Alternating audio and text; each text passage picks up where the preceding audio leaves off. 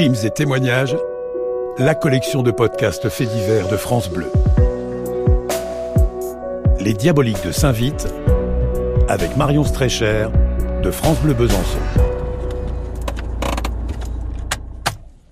Bonjour, je suis Marion Strécher. À chaque fois que je passe à Saint-Vite devant cette maison, j'y repense. C'est une grosse bâtisse dans un virage. Aujourd'hui, c'est un club du troisième âge, mais il y a 20 ans, c'était une maison de retraite à l'abandon. Ce genre d'endroit qu'on aime bien quand on a 13-14 ans parce que c'est interdit, parce que les adultes n'y vont pas, parce que c'est un peu glauque et même un peu grisant à la fois. C'est ici que débute l'affaire des diaboliques de Saint-Vite. Kelly me raconte sa virée avec ses deux amis dans cette vieille maison, une virée qui se transforme rapidement en guet-apens. Ça faisait quelques semaines euh, qu'on s'était pas vus, donc c'était vraiment de se retrouver. Enfin, en tout cas, c'est ce que je pensais, hein, bien sûr. Donc, on est monté euh, tout en haut du grenier, car elles avaient installé un, matelas qu'elles avaient trouvé euh, dans les étages en dessous. Et puis donc elles m'ont elles m'ont fait boire. Et puis après il y en a une qui me qui, me parlait, qui me posait des questions qui avaient plus ou moins aucun sens, comme pour attirer mon attention. Et puis là il y a la deuxième qui est arrivée derrière moi en me fracassant une grande bouteille de verre derrière la tête. Puis lorsque j'ai repris mes esprits, euh, une des deux était sur moi avec un grand couteau de boucher. J'ai tout de suite compris ben, qu'elle voulait me tuer. De toute façon, elle le répétait en boucle. Tu vas mourir, on va te tuer.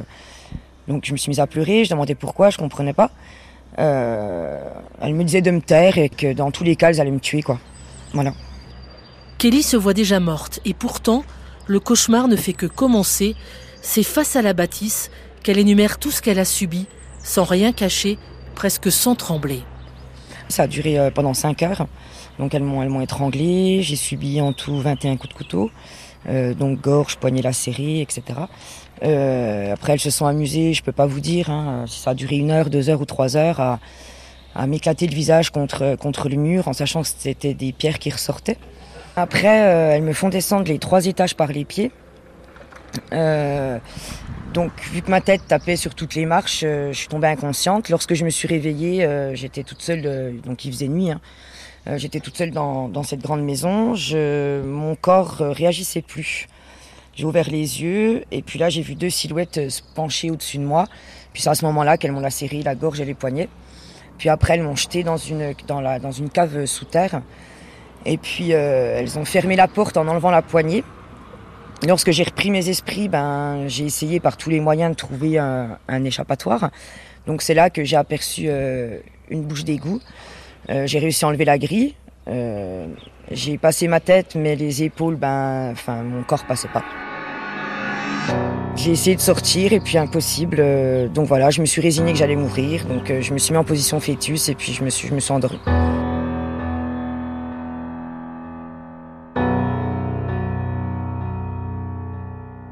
Ce que Kelly raconte, c'est totalement terrifiant. Et je me souviens parfaitement du visage livide du procureur. C'est lui le premier qui nous a raconté cette histoire. C'était il y a 20 ans. On était trois journalistes, pas plus, dans son bureau, tous totalement ahuris devant l'ultra-violence des faits commis par des filles ultra jeunes.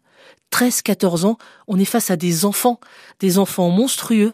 Et moi, comme les autres journalistes, comme les gendarmes, comme le procureur, je me suis demandé, mais pourquoi, pourquoi, qu'est-ce qui peut justifier d'en arriver là? Elle avait des parents attentifs, elle bénéficiait d'un soutien scolaire et d'une aide psychologique extérieure. Elle était juste parfois insolente avec ses professeurs. Tel est le portrait d'une des collégiennes tortionnaires que dresse la directrice du collège Notre-Dame, l'institut privé de Besançon où elle était scolarisée. Évidemment, ce portrait n'explique en rien l'extrême sauvagerie avec laquelle les deux adolescentes ont longuement torturé leurs camarades du même âge. D'ailleurs, les explications des psychiatres ou psychologues sont elles-mêmes assez contradictoires. Quelle est la raison Quel est le mobile Est-ce que c'est de la jalousie? Parce que la première fois que j'ai vu Kelly en photo, ça m'avait frappé. Elle était très très jolie. Il se disait même dans le village qu'elle était l'une des plus jolies filles de Saint-Vite. Muriel, sa maman, en était même plutôt fière. C'était une très belle gosse. Hein. Pensez que c'est pour ça? C'est peut-être plus celle qui a pu, qui a pu entendre des réflexions. Euh, oui, ou ta petite tête, on va te la détruire, je sais pas. Donc après, euh, les, raisons, c'est sûrement elles qui les ont en tête et puis qui nous les ont jamais données. Hein. C'était des filles que vous connaissiez? Ben, il y en a une que je, qui venait quasi jamais chez moi parce que je voulais pas que ma fille me l'emmène chez moi, là, Morgane. Je, je l'aimais pas. Du tout, cette fille. Pas du tout. Mais, mais l'autre, euh, bah oui, elle venait régulièrement, euh, même les vacances scolaires, tout ça. Après, elle était souvent, c'était souvent celle qui était plus en retrait, quoi, un peu pas trop osé parler, qui paraissait un peu timide et tout. Et puis c'est elle, au moment des faits, qui a eu le diable au corps. Hein. Le diable au corps. L'expression que la maman de Kelly utilise n'est pas un hasard parce qu'à ce moment-là, certains à Saint-Vite sont convaincus que la jalousie n'explique pas tout, qu'il y a là derrière des trucs pas clairs. Mais je vous en parlerai plus tard. D'abord, la suite du calvaire de Kelly.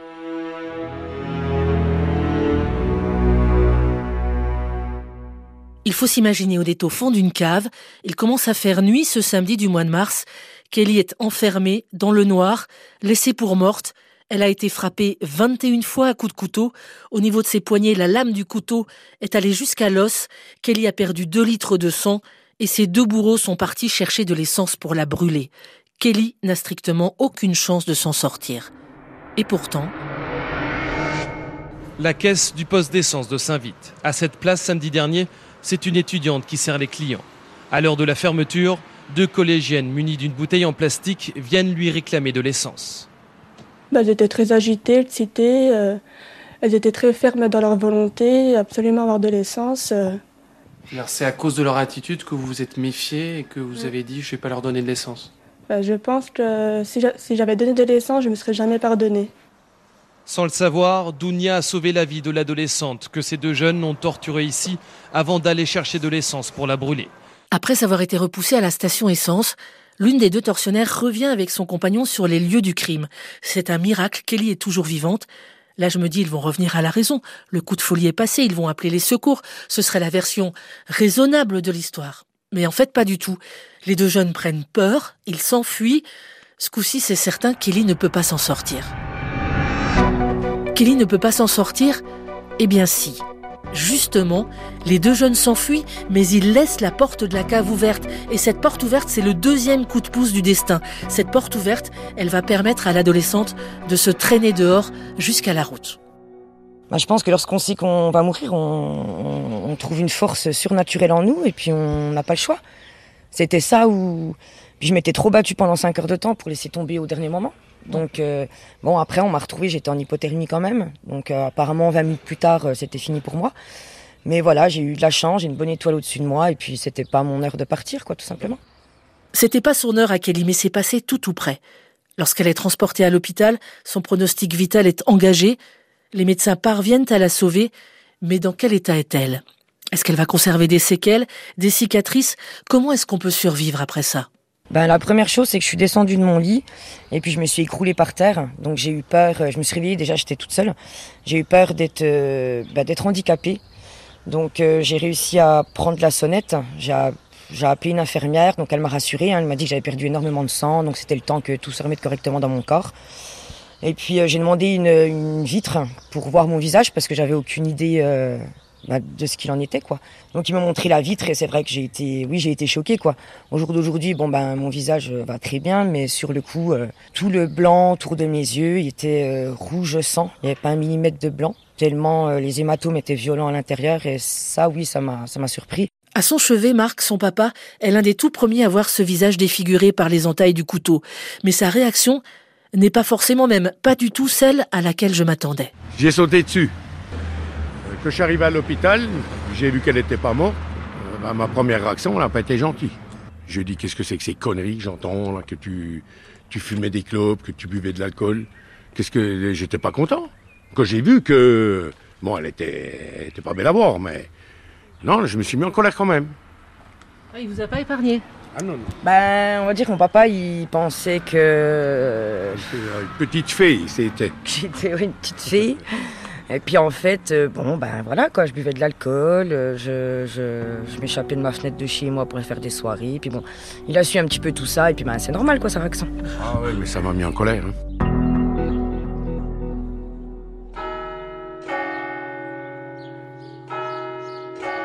Et pendant ce temps à Saint-Vite, que se passe-t-il? Les deux tortionnaires sont arrêtés, mais dans le village, tout le monde ne parle que de ça, de l'affaire des diaboliques de Saint-Vite. Et il faut bien se rappeler qu'on est dans un petit bourg de 5000 habitants. Tout le monde ou presque se connaît. Pascal Routier est alors le jeune maire fraîchement élu dans cette commune. Je pense que ça restera ancré dans ma tête euh, toute ma vie.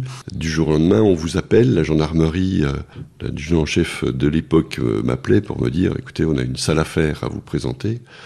Il faut que l'on se rencontre directement à l'ancienne maison de retraite de Saint-Vite. Et c'est une belle journée, en plus, c'est une journée ensoleillée. Et là, aujourd'hui, je me rappelle encore, on, a commencé par euh, monter euh, dans, les, dans les combles, parce que tout a commencé dans les combles. Et j'ai commencé à voir, euh, bien sûr, des traces de sang tout au long des, marches d'escalier, puisque c'était des marches d'escalier à l'époque en, carrelage. Enfin, c'était assez glaçant, parce qu'on on voyait du sang sur qui traînait sur toute la longueur des marches d'escalier jusqu'au dernier étage. Et euh, donc je posais des questions, je dis mais c'est du sang de, qui? Et on répondait, bah, c'est une des jeunes filles qui a été agressée, euh, qui, euh, que l'on a traînée jusque dans la cave. Dans on voit qu'elle a été traînée par les pieds, et puis donc la tête devait cogner sur chaque marche en descendant, enfin c'était vraiment quelque chose d'assez horrible. Lorsque le procureur de Besançon nous a parlé la première fois de l'affaire, on était trois. Trois journalistes dans son bureau. En 24 heures, ce sont des dizaines et des dizaines de journalistes qui ont envahi la commune. C'est une histoire absolument inouïe et terrifiante qui s'est déroulée à Saint-Vite, près de Besançon. Les trois collégiennes pourtant se connaissent bien. Madame, Monsieur, bonsoir. Je vous propose de commencer ce journal par euh, cette affaire profondément traumatisante. La violence des jeunes inquiète aussi de plus en plus les spécialistes de la délinquance. le calvaire de cette jeune fille de 14 ans a duré 5 heures. Ah oui, c'est assez exceptionnel. Vous savez, du jour au lendemain, la place de l'Amérique était remplie. Mais alors, vous, je vous le garantis, il n'y avait plus une seule place de véhicules de, médias. C'est-à-dire que ça venait de partout. Euh, vous aviez tous les grands médias qui étaient, et les petits aussi, qui étaient sur la place de la mairie. Mais un phénomène extraordinaire. On n'a pas compris pourquoi ça déplaçait. Si, c'est devenu l'affaire des diaboliques à ce moment-là. Et, et, c'était euh, vraiment une, euh, comment dire, une déferlante extraordinaire. Mais à cette époque-là, vous aviez des dizaines de journalistes qui faisaient le pied de grue au, devant le, comptoir de la mairie pour me voir. Face à la meute, le père de Kelly, qui est un sanguin, est à deux doigts de provoquer un nouveau drame. Même 20 ans après, on sent qu'à l'époque, il était tout près de sortir la carabine. Quant à la maman de Kelly, elle est totalement mortifiée, tétanisée par ce qui se passe.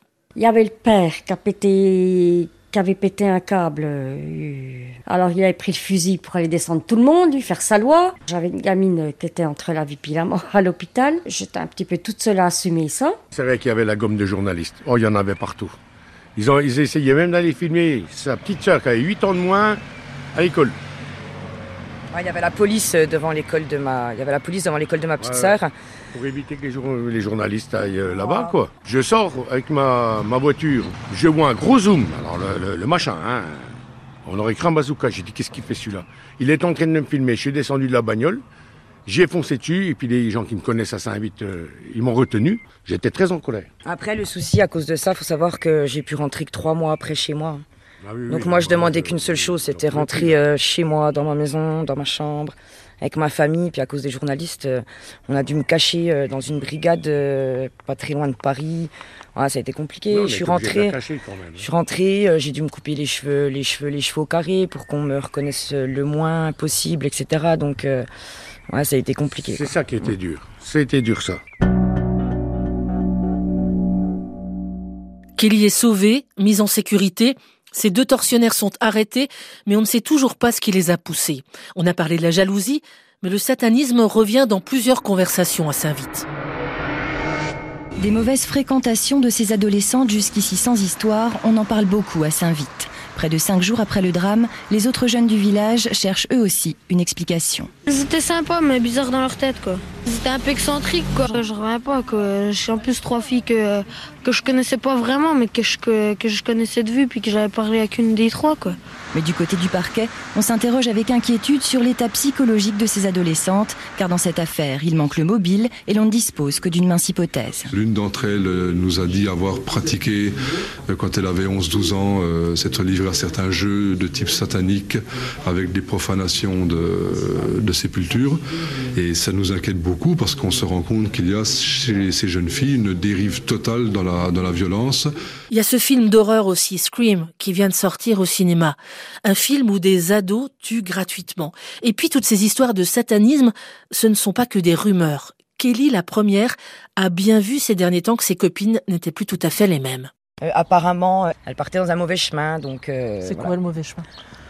Je sais pas, j'avais entendu euh, des choses quoi par rapport à elle quoi, donc euh, voilà, voilà, beaucoup de drogue, beaucoup d'alcool, beaucoup. Elle traînait avec des personnes pas très fréquentables. À l'époque, certains ont même droit à des confidences encore plus étranges, encore plus inquiétantes. C'est le cas de Didier Faure, qui suit l'affaire pour le journal L'Est républicain. On sait aujourd'hui d'une manière euh, claire, puisque c'est remonté, et ça fait partie de la procédure d'ailleurs, même si jamais personne finalement n'a- mis un trait de surligneur dessus, euh, que les deux gamines faisaient partie d'un groupe de, on va dire, de jeunes adultes. Elles, elles étaient des jeunes ados, elles étaient dans un groupe qui, qui allait assez loin quand même dans des pratiques un peu gothiques, un peu, euh, un peu satanistes, un peu, euh, etc. C'est-à-dire quoi? Elles brûlaient des animaux, elles invoquaient le diable. Qu'est-ce qu'elles faisaient très concrètement? Alors, par exemple, il y en a une qui se regardait pendant trois heures dans le miroir jusqu'à voir la tête de Satan. Voilà. Hein Elle avait 14 ans. Hein euh, voilà. Ils sont allés déterrer des cadavres. Ça, c'est mentionné aussi dans la procédure. Euh, au cimetière. Euh, Bon, ils avaient des tenues, des, choses comme ça. Alors, il y a tout un folklore un peu gothique. Mais c'est vrai qu'effectivement, ils faisaient des cultes satanistes. Ils faisaient, euh, voilà, et notamment, ils pratiquaient le Ouija. Le Ouija, c'est une planche de bois avec un alphabet et un stylet. Et quand on invoque les esprits, ils sont capables de guider le stylet, bien sûr indépendamment complètement de la personne qui le tient, pour, pour adresser un message. Voilà. Et le Ouija a guidé euh, une des gamines pour lui dire il faut tuer Kelly. Plutôt que de fouiller l'hypothèse du satanisme, les enquêteurs finalement préféreront garder le mobile de la jalousie. C'est vrai que c'est un petit peu plus rationnel, mais à mon avis, c'est pas suffisant pour expliquer une telle violence.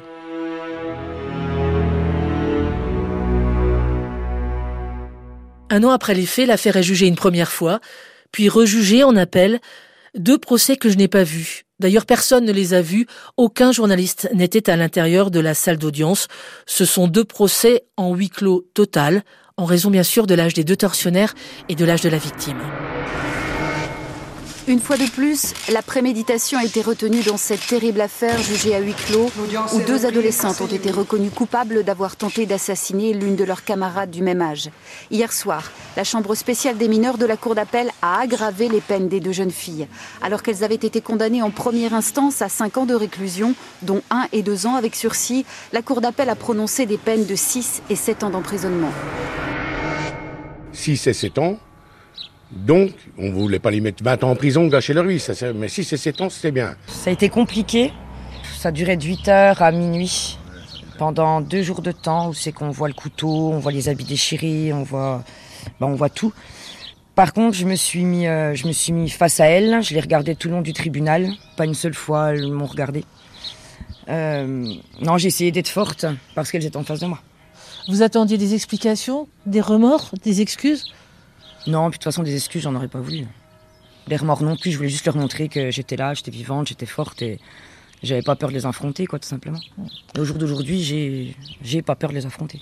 Est-ce que ces procès vous ont permis de comprendre? Non, parce qu'elles ont absolument rien dit. hein. Donc, euh, non. Elles ont, elles ont pas parlé. On ne sait pas. Du pourquoi, du comment, on sait pas, on saura jamais. Pendant que les deux jeunes diaboliques purgent leur peine dans une prison à Mulhouse, Kelly, elle, sombre dans la fête et dans l'alcool. La naissance de sa première fille va la sauver. Kelly choisit alors de témoigner. J'ai écrit un livre hein, il y a quelques années. Et puis, euh, j'ai le, projet d'adapter mon livre au cinéma. Euh, parce que je pense que c'est une histoire qui doit être, qui doit être connue. Un petit peu pour euh, faire de la prévention par rapport à tout ce qui se passe au jour d'aujourd'hui. Euh, les violences gratuitement, hein, euh, les harcèlements scolaires, etc. Donc vraiment pour, euh, pour faire un impact aux jeunes en leur expliquant ben voilà, que comme mon, comme mon papa disait, que ça n'arrive pas qu'aux autres et il faut être très prudent. Et puis de montrer aussi qu'on peut s'en sortir lorsqu'il nous arrive quelque chose comme ça et qu'il faut pas faut pas avoir honte d'en parler. voilà, qu'il faut pas qu'il faut pas rester dans notre bulle et puis qu'il faut avancer et puis hein, que quelque chose de aussi grave puisse servir à d'autres. On l'entend quand elle parle. hein. Chez Kelly, il n'y a plus d'émotion. La souffrance ne s'entend presque plus. Kelly s'est construit une barrière de protection extrêmement efficace, mais attention, protection, ça ne veut pas dire pardon. Bah, je pourrais jamais pardonner. hein. C'est impossible. C'est horrible ce qu'elles m'ont fait pendant 5 heures. C'est même pas humain, quoi. C'est pas humain. Et puis elle me voulait la mort. Elle voulait m'immoler vivante quand même. C'est pas rien, quoi. C'est pas rien. Et sans raison. On, était des gamines. Surtout que moi, dans, voilà, j'étais très gentille quoi à l'époque. Très très très très gentille. hein. Donc j'ai absolument pas compris pourquoi moi. Justement, je pense que j'étais la plus gentille. Donc elles, ont, elles en ont profité quoi, tout simplement. Profiter de ma faiblesse. Aujourd'hui, du coup, vous dites à votre fille, euh, à vos filles, euh, faut pas être trop gentil. Ah oui, ça c'est sûr. Et puis, euh, puis qu'elles fassent attention. Qu'elles fassent attention, euh, voilà, qu'elles suivent pas n'importe qui dans des endroits. Moi, j'ai, j'ai, j'ai- voilà, j'ai confiance, j'ai des amis, hein, j'ai confiance en eux, mais jamais à 100%. Et je leur dis droit dans les yeux, de toute façon. Et je pense que tout le monde doit être comme ça, doit être comme ça aujourd'hui. Il y a trop de jalousie dans ce monde maintenant. C'est- Il y a quelque chose de cassé à tout jamais. Et oui, je pense que tout le monde devrait être comme moi. Avec tout ce qu'on voit, on allume la télé, il n'y a que ça. Il n'y a que ça, des, des drames, des agressions, des viols. Comment vous voyez finalement les, les prochaines années? Bah, moi, je suis heureuse tous les jours. Mon gros projet, c'est c'est- c'est vraiment la réalisation de, de mon film. Et puis, si grâce à ça, euh, je peux offrir une maison à mes enfants, euh, je pense que j'aurais réussi déjà un très bon bout de ma vie. 20 ans après, Kelly n'a pas oublié et elle n'oubliera jamais. Saint-Vite non plus n'a pas oublié. Dans la commune, qu'on soit jeune ou qu'on soit vieux, tout le monde se souvient de cette histoire. Bonjour monsieur. bonjour madame, messieurs, dames. Vous habitez depuis toujours à Saint-Vite? Ah oui, oui, En face de la maison de retraite? voilà. Est-ce que vous vous souvenez ce qui s'est passé dans cette maison de retraite il y a 20 ans? Oh, il y, a, il y a déjà 20 ans, ah oui, ça tourne. Oui, oui, oui, oui, je sais, il y a eu un, un drame là, oui. Les jeunes qui ont fait, les, qui ont fait des bêtises, quoi. Je sais pas, d'un seul coup, elles voulaient mettre le feu à une petite, je crois. je sais pas. C'est quand même des gamines que je croisais. Donc euh, ouais, non, ça a marqué vraiment Saint-Vite. Il y a beaucoup, beaucoup de monde qui parle encore de cette histoire-là. quoi. Ouais, c'est de l'époque de Eh, nos c'est parents. pas- C'est pas, ils l'ont. Ouais, c'était dans le. Comment ça s'appelle Dans l'ancienne. euh, Maison de retraite, je Ouais, crois, c'est ouais. ça, voilà. c'est ça. Elle se fait torturer et tout. Vous avez quel âge, monsieur 85 ans. Est-ce que vous avez entendu parler d'une affaire qu'on a appelée les diaboliques de Saint-Vite Ah oui, à la maison en bas, là, c'était quand même violent. Nous, à l'école, on se battait. Maintenant, on en voit de plus en plus de violence. Est-ce que ça vous dit quelque chose, madame, euh, si je vous dis l'affaire des diaboliques de Saint-Vite Oh, si je me rappelle, j'étais infirmière dans un lycée. Et j'avais des jeunes de Saint-Vite à l'époque. Alors inutile de vous dire qu'elles étaient très bouleversées par cette histoire. On ne savait même plus comment aborder le problème, c'est ça surtout. Ça nous a tous bouleversés. L'affaire des diaboliques de Saint-Vite fait désormais partie de l'histoire de la commune. D'ailleurs, par curiosité, je suis allée voir sur la page Wikipédia de Saint-Vite. Il y figure trois personnalités.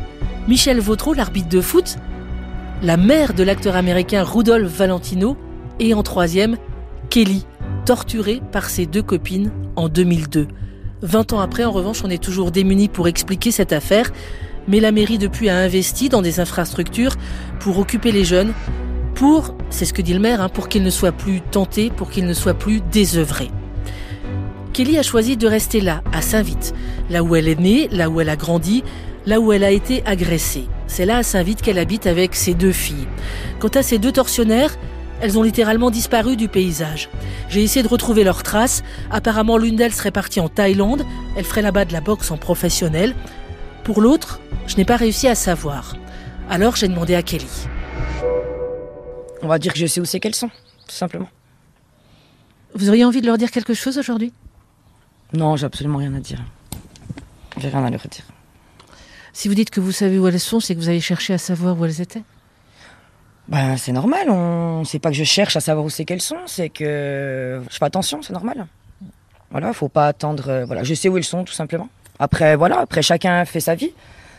Euh, je sais qu'il y en a une qui s'en est sortie, donc voilà, c'est bien pour elle. L'autre, euh, je sais pas. J'avance par rapport à mes projets. Après, le reste, euh, ça me concerne plus.